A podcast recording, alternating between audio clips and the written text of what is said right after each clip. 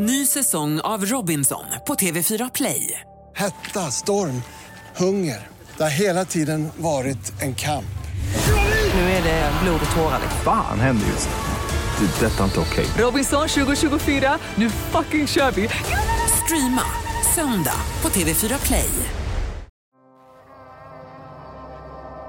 I dagens avsnitt en skjutning på en nattklubb. Sen eh, hörde jag ett skott avfyras samtidigt som jag kollade in i den skadade killens ögon. Och jag såg liksom hur livet bara lämnade hans kropp. Och en skjutning på ett torg mitt under ljusa dagen. Sen hördes ljudet igen och ah, jag såg en man som trillade ihop och sen kom det blod. Detta är podcasten Do you wanna play a game med mig, Joy, där en berättelse är sann och en är falsk. Lyckas jag lura dig eller överlistar du mig och gissar rätt på vilken berättelse som är äkta? Svaret på det får du i slutet av detta avsnitt då jag avslöjar sanningen.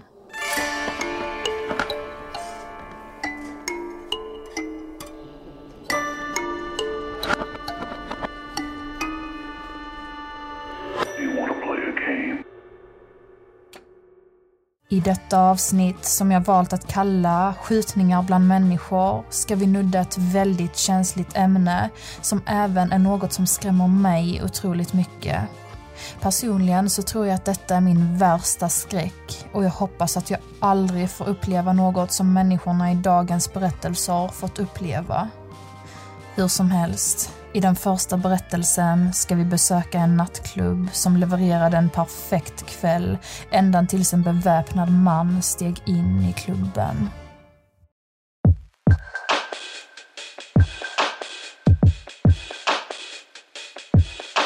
Det var helg.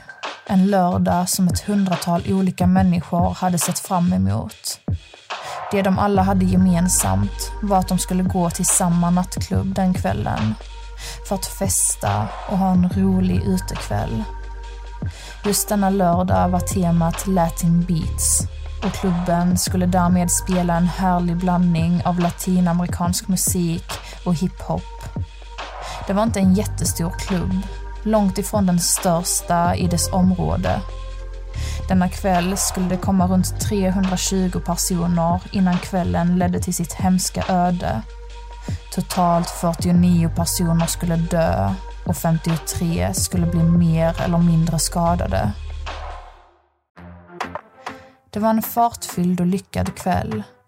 En tjej vågade sig upp på scenen och dansade tillsammans med dansarna medan hennes vänner skämtsamt kastade sedlar mot henne. Två vänner som inte träffats sedan barnsben råkade stöta in i varandra och bestämde att de skulle ta en lunch dagen efter. Samtidigt stod två andra vänner vid baren och raggade på bartendern genom att skriva smickrande meddelanden på kvittorna de fick efter deras köp. Natten började närma sig sitt slut och DJn började spela lite lugnare låtar. Han satt på en funkig reggae-låt.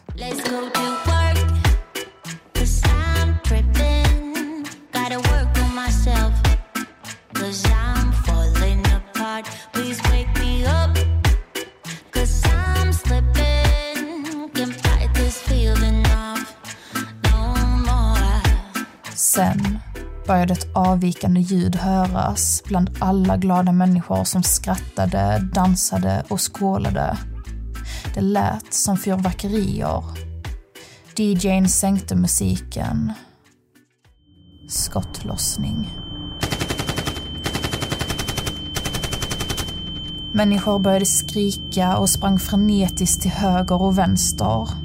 En beväpnad man hade stigit in i klubben och han var där för att mörda. 37-åriga Jannike stod vid baren när kaoset påbörjade. Jag kommer ihåg att väggarna omkring mig liksom...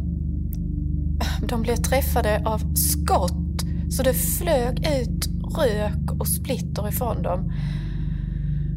Jag fick något i ansiktet och jag tror att, att det var en bit ifrån en av väggarna. Jannike började springa mot entrén. Hon skulle ta sig ut. Vissa människor hade kastat sig mot golvet för att ta skydd från kulorna och vissa låg ner, oförmögna att kunna resa sig eftersom att de blivit träffade av en kula. Detta gjorde att Jannike i total panik fick klättra över och trampa på människor som låg klistrade mot golvet. Men till slut lyckades hon ta sig ut. Jag, jag, jag bara skrek att någon skulle ringa polisen. Det var någon som sköt inne i klubben. Och sen bara trillade jag ihop. Samtidigt inne i klubben flydde många av besökarna mot klubbens toaletter. Klubben hade två rum med toaletter, en för killar och en för tjejer. En av personerna som valde en av toaletterna som gömställe var den unga Norton Caesar. När han hörde skottlossningen kastade han sig mot golvet och började kravla sig mot toaletterna som låg längst bak i klubben. Väl inne på toaletten tryckte han in sig i handikapptoalettens bås med cirka 20 andra personer. De låste dörren in till toaletten. Vissa grät och vissa var förstummade av ren chock. Norton, som stod närmst dörren, kunde se ut i springan mellan väggen och toalettdörren. Då såg han en ung man halta in i rummet. Han, är, han hade blod överallt och verkade vara i total chock. Han närmade sig vår toalett så jag kastade mig ner på marken och försökte dra in honom i springan mellan marken och dörren. Men den unga mannen hade blivit skjuten och hade väldigt ont. Vilket gjorde att han inte hade kraften att kravla sig in under dörren. Dessutom var toaletten redan proppfylld med vettskrämda människor. Istället låg Norton och mannen och kollade på varandra genom springan. Mannen grät och hyperventilerade. Jag försökte lugna ner honom och liksom säga att vi inte kanske skulle bli hittade här inne. Men han bara kollade på mig och sa om och om igen att han inte ville dö. En kort stund därefter var den beväpnade mannen inne i rummet och han skrattade. Det var ett skratt bara en helt känslolös person kan släppa ut. Denna mannen var utan tvekan galen. Sen eh, hörde jag ett skott avfyras samtidigt som jag kollade in i den skadade killens ögon. Och jag såg liksom hur livet bara lämnade hans kropp. Killen hade blivit skjuten en sista gång. Det skottet dödade honom. Strax därefter började den beväpnade mannen skjuta igenom dörren till handikapptoaletten. Norton blev träffad av ett skott och sen ett till. Det tredje skottet träffade en tjej bredvid honom vilket gjorde att hon hjälplöst föll ihop. Sen var det tyst i någon sekund. Mannen började sakta gå mot båset, steg för steg.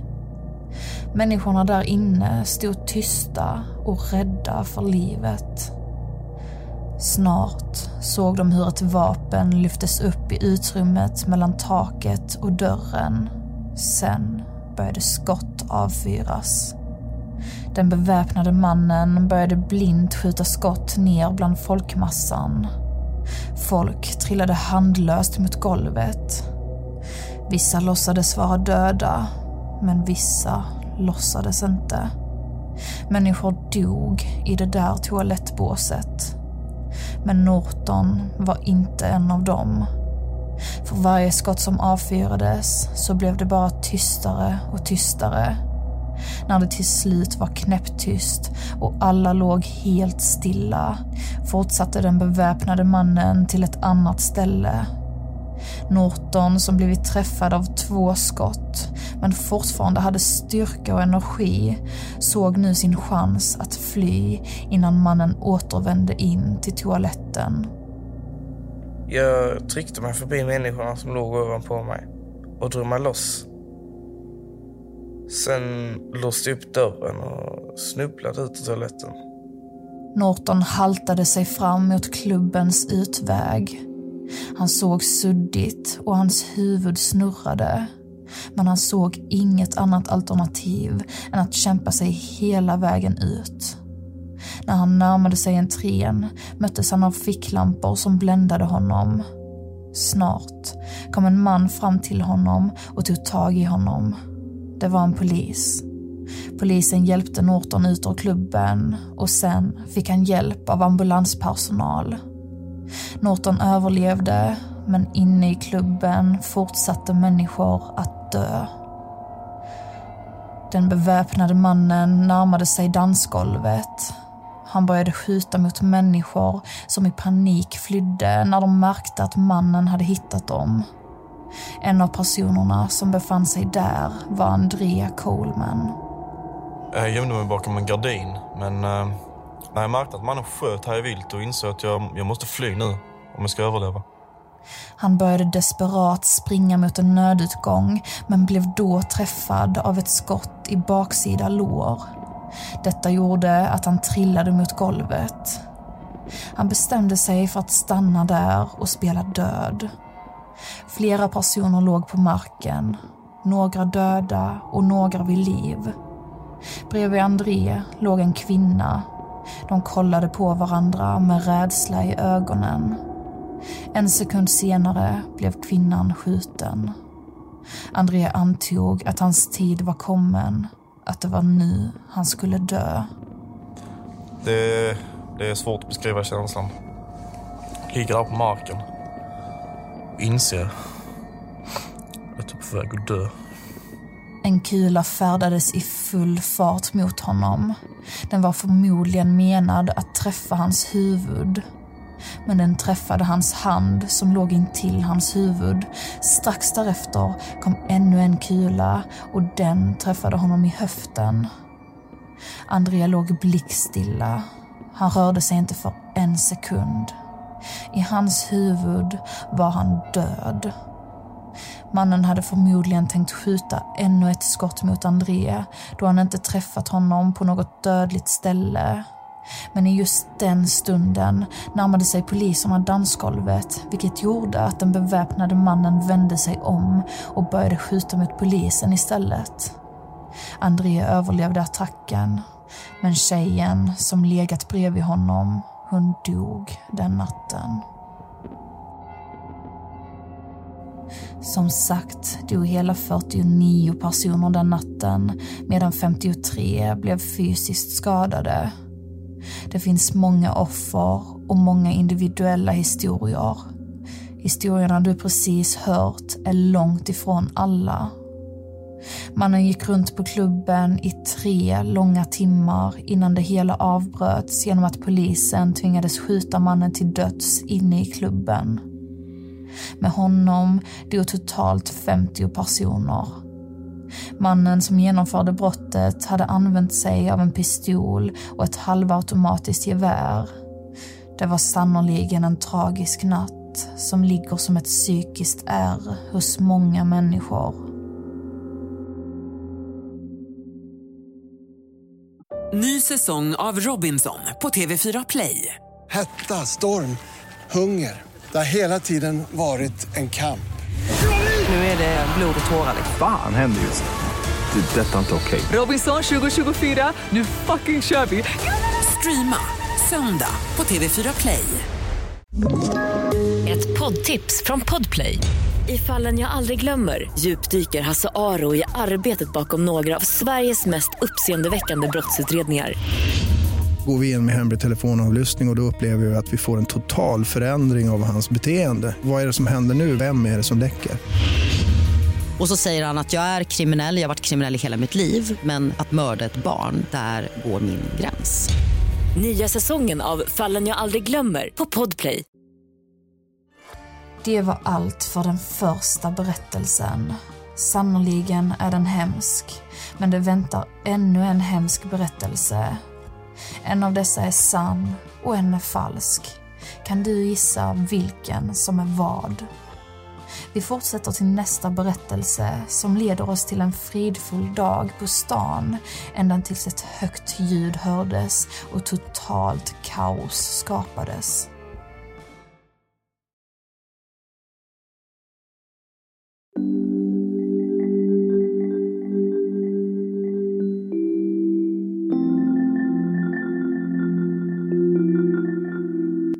Det var en vindstilla eftermiddag i Orlando, Florida. I centrum spelades musik av gatumusikanter och skratt hördes från lyckliga familjer och vänner. Vissa människor susade snabbt förbi de mer fridfulla människorna för att hinna ta sig till sina enskilda destinationer i tid. Det var en varm dag och himlen smyckades med några enstaka moln. Det kändes som en helt vanlig dag i Orlando, men denna dag var allt annat än normal. Snart skulle något mycket hemskt börja ske. Två personer som befann sig på en av Orlandos torg var Rita och hennes dotter Ines. De var ute på stan för att shoppa lite kläder. Men halvvägs in i shoppingrundan bestämde de sig för att ta en vilopaus. Så de gick och köpte en varsin mjukglass. Sen satte de sig på en bänk mitt på torget. Ines tog en mjukglass med sånt där färgglatt strössel på. Hon, eh, hon älskade när saker var färgglada. Ines var inte så gammal. Ett busigt litet barn i femårsåldern. Hon var så liten och hade aldrig varit med om något hemskt. Hon hade ingen aning om vilka onda människor som faktiskt finns på denna planet. Men fem minuter senare skulle hon få uppleva något som var svårt för henne att förstå just där och då. Men som hon idag lyckats ta in och bearbeta dagligen. I en perfekt värld ska inget barn behöva gå igenom detta. Mm, mamma hade köpt glass till mig och, och, och sen hörde jag ett högt ljud och, och mamma blev rädd. Ljudet som Rita och Ines samt alla andra människor i området hade hört var ett skott. Det var som att allt stannade upp för en sekund. Alla blev liksom helt knäpptysta och kollade sig helt förvirrat omkring. Sen hördes ljudet igen och ah. jag såg en man som trillade ihop och sen kom det blod. Människorna som såg mannen insåg att han hade blivit skjuten. En kvinna skrek rakt ut att de alla skulle springa för livet samtidigt som de flesta började rusa på olika håll. Rita blev som många andra stillastående eftersom de inte kunde se var personen som sköt befann sig. De ville ju inte springa rakt emot personen. Rita kollade sig stressat och förtvivlat omkring. Allt gick väldigt snabbt. Från att allt hade varit normalt till att människor hade börjat springa hade det gått ungefär åtta sekunder. När cirka tio sekunder passerat kollade Rita åt sidan för att ta tag i Ines och börja springa. Men då insåg hon att hennes dotter var borta. Jag kan inte fatta än idag.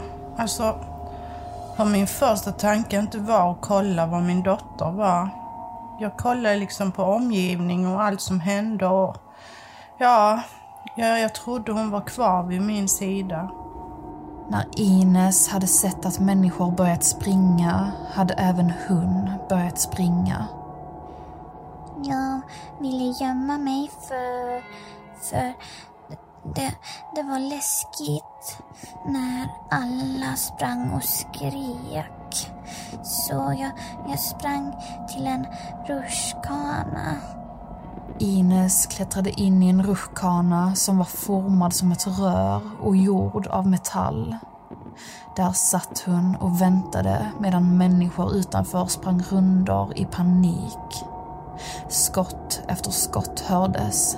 De kom tätt och ofta.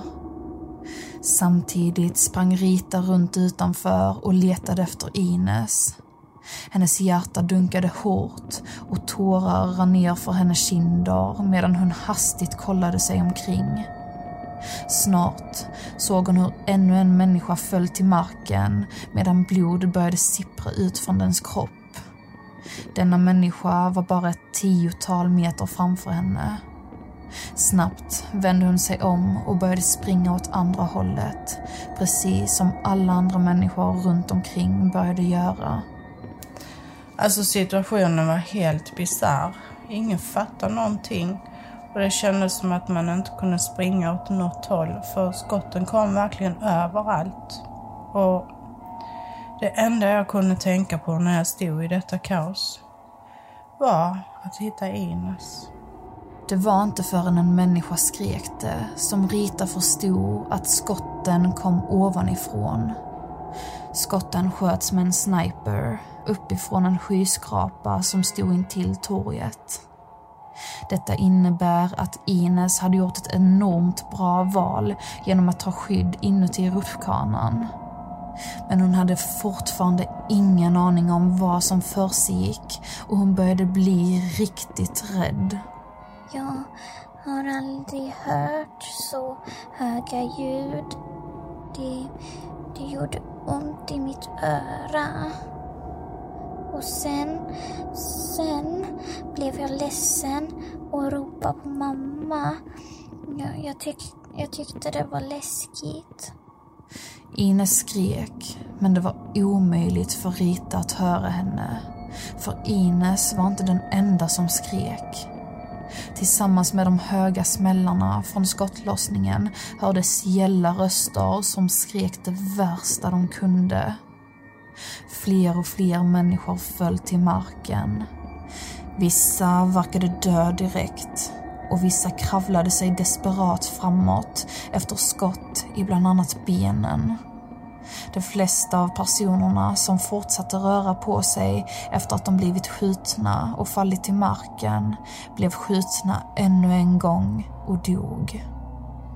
Några få hade turen att vara nära tak och klarade därmed sig. Av dessa få personer dog några på plats då de inte fick hjälp i tid. Polis anlände snart till platsen, men de hade ett problem. De hade ingen aning om från vilken byggnad skotten kom ifrån. De var tvungna att agera fort. Fler och fler blev skadade och fler och fler dog. Det gick oerhört snabbt. Nu började Ines tappa tålamodet. Jag tänkte, jag vill ha mamma nu. Men mamma kom. Ines bestämde sig för att kliva ut ur rutschkanan och leta upp sin mamma på egen hand. Försiktigt kröp hon ut ur hennes lilla krypin och snart stod hon stilla stående utanför rutschkanan och kollade sig runt. Hon var nu i en extremt utsatt position. Som tur var letade Rita fortfarande efter Ines frenetiskt och det dröjde inte länge innan hon fick syn på henne. När jag såg henne stå där helt stilla, då, då brydde jag mig verkligen inte om att springa i zigzag. Jag sprang raka vägen fram till henne det snabbaste jag bara kunde. Rita sprang så fort benen bar henne. Snart var hon framme hos sin dotter. Hon kastade sig på sina knän och tvingade in Ines i rutschkanan. Strax därpå kröp Rita efter henne. Rita kramade om hennes oförstående dotter. Hon kämpade för att inte gråta. Detta var inte rätt tillfälle att visa sig svag. Nu skulle hon finnas där för sin dotter och vara trygg och stark. Istället för att gråta bad Rita om och om igen om förlåtelse. Hon sa att hon aldrig skulle lämna Ines igen. Ines förstod inte riktigt vad som hände, men hon förstod att det var något som var väldigt illa och väldigt allvarligt. Under tiden stormade polisen de närliggande skyskraporna och med hjälp av rapporter från personal som jobbade i skyskrapan där den beväpnade mannen befann sig så lyckades polisen gripa mannen ungefär 20 minuter efter det första skottet. Poliser och ambulans började nu sprida ut sig på området för att hjälpa skadade och berätta för personer som gömde sig att kusten var klar. Men detta var ett stort misstag. Jag såg att eh, polis och ambulans började sprida ut sig på torget och ta hand om skadade människor. Men jag vågade inte lämna och jag tackar Gud för att jag inte gjorde det.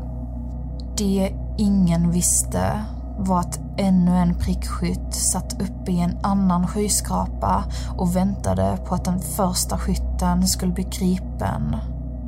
Tio minuter efter gripandet av den första gärningsmannen färdades ännu ett skott mot marken.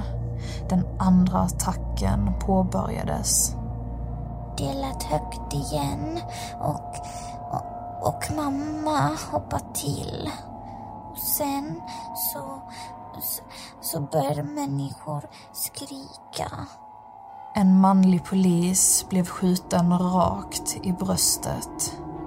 Snabbt började alla människor på platsen dra sig åt sidorna för att ta skydd inuti byggnader och under tak.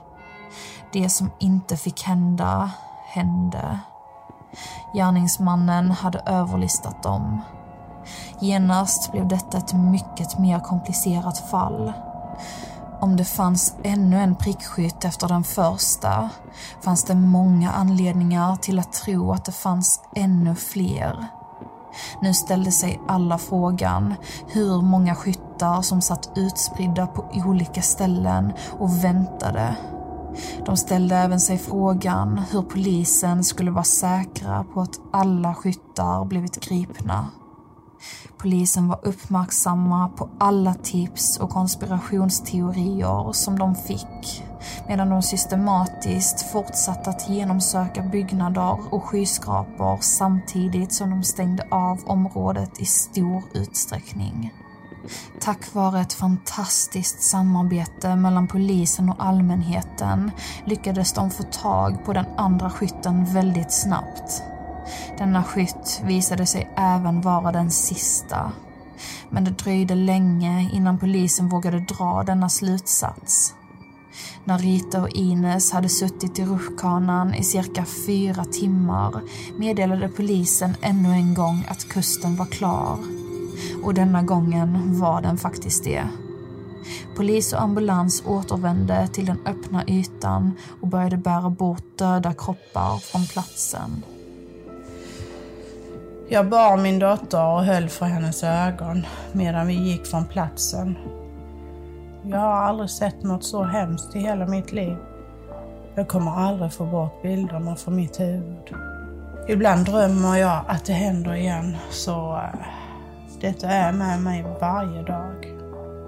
Vad Rita fick se var ett slagfält där 37 personer skjutits till döds av två olika gärningsmän. 12 personer skadades men överlevde. En syn som Rita specifikt kommer ihåg är hur en person blivit skjuten medan den hade försökt dra med sig sin kompis från platsen. Hållandes i hand låg de döda på marken. Några lik hade hunnit bli täckta med filtar, men det var långt ifrån alla.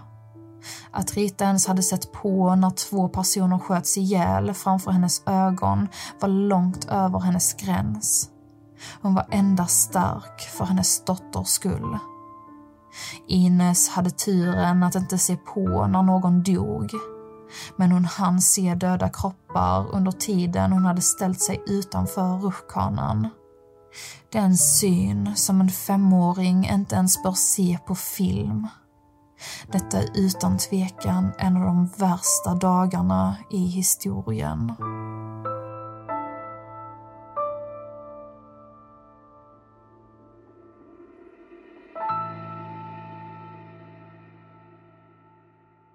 Det var allt för den andra berättelsen. Snart ska vi ta reda på vilken av dessa två berättelser som är den sanna. Men först ska du få en liten repris på vad de handlade om. I den första berättelsen fick du höra om tre personers olika upplevelser på en nattklubb som blev stormad av en beväpnad man. Alla tre klarade sig mirakulöst ut levande efter olika sorters möten med mannen. En i baren, en på klubbens toalett och en på dansgolvet. Men hela 49 personer dog den kvällen och 53 skadades. I den andra berättelsen fick du höra om mamman Rita och hennes dotter Ines som överlevde den hemska attacken av två prickskyttar på ett torg i Orlando, Florida. De skildes åt men lyckades hitta varandra till slut och höll sig trygga och starka tillsammans. 37 personer dog och 12 skadades. Så, vilken av dessa två berättelser är den sanna? Det ska vi ta reda på nu.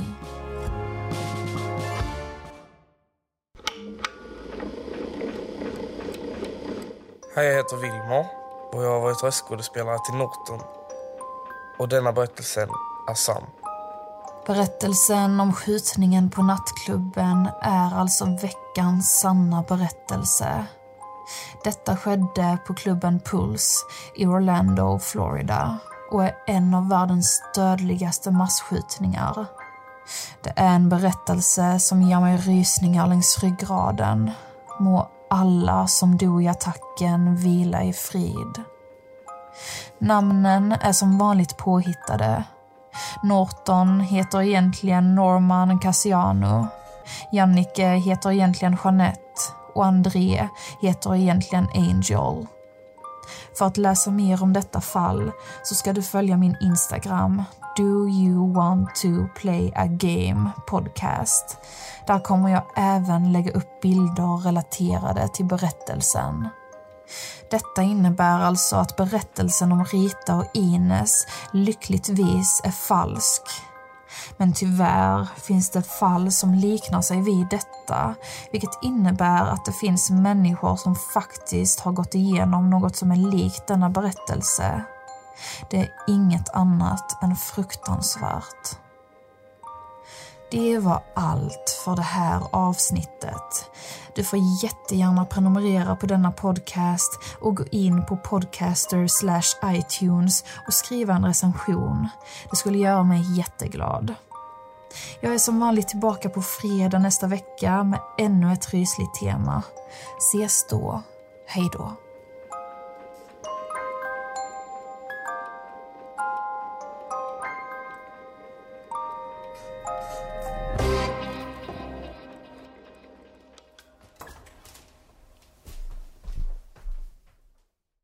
Ny säsong av Robinson på TV4 Play. Hetta, storm, hunger. Det har hela tiden varit en kamp. Nu är det blod och tårar. Fan händer just nu. Det. är Detta är inte okej. Robinson 2024, nu fucking kör vi! Streama söndag på TV4 Play.